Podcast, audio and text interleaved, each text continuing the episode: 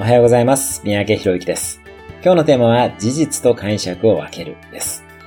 意図を持って世の中を見ましょうというお話を前回しました。例えば、ついてると言いながら一日を過ごしていると、その意図のメガネで世の中を見ることができます。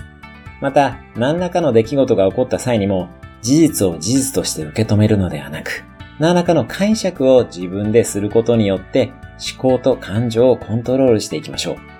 出来事に反応してはいけません。すべての出来事に対して一呼吸置き、自分なりの解釈を作り、思考と感情と行動を選択してください。こういう訓練を普段からしておくと、あらゆる偶然のチャンスをつかめるようになります。辛い出来事も最高の結果につなげることができます。事実はありません。あなたなりの解釈があるだけです。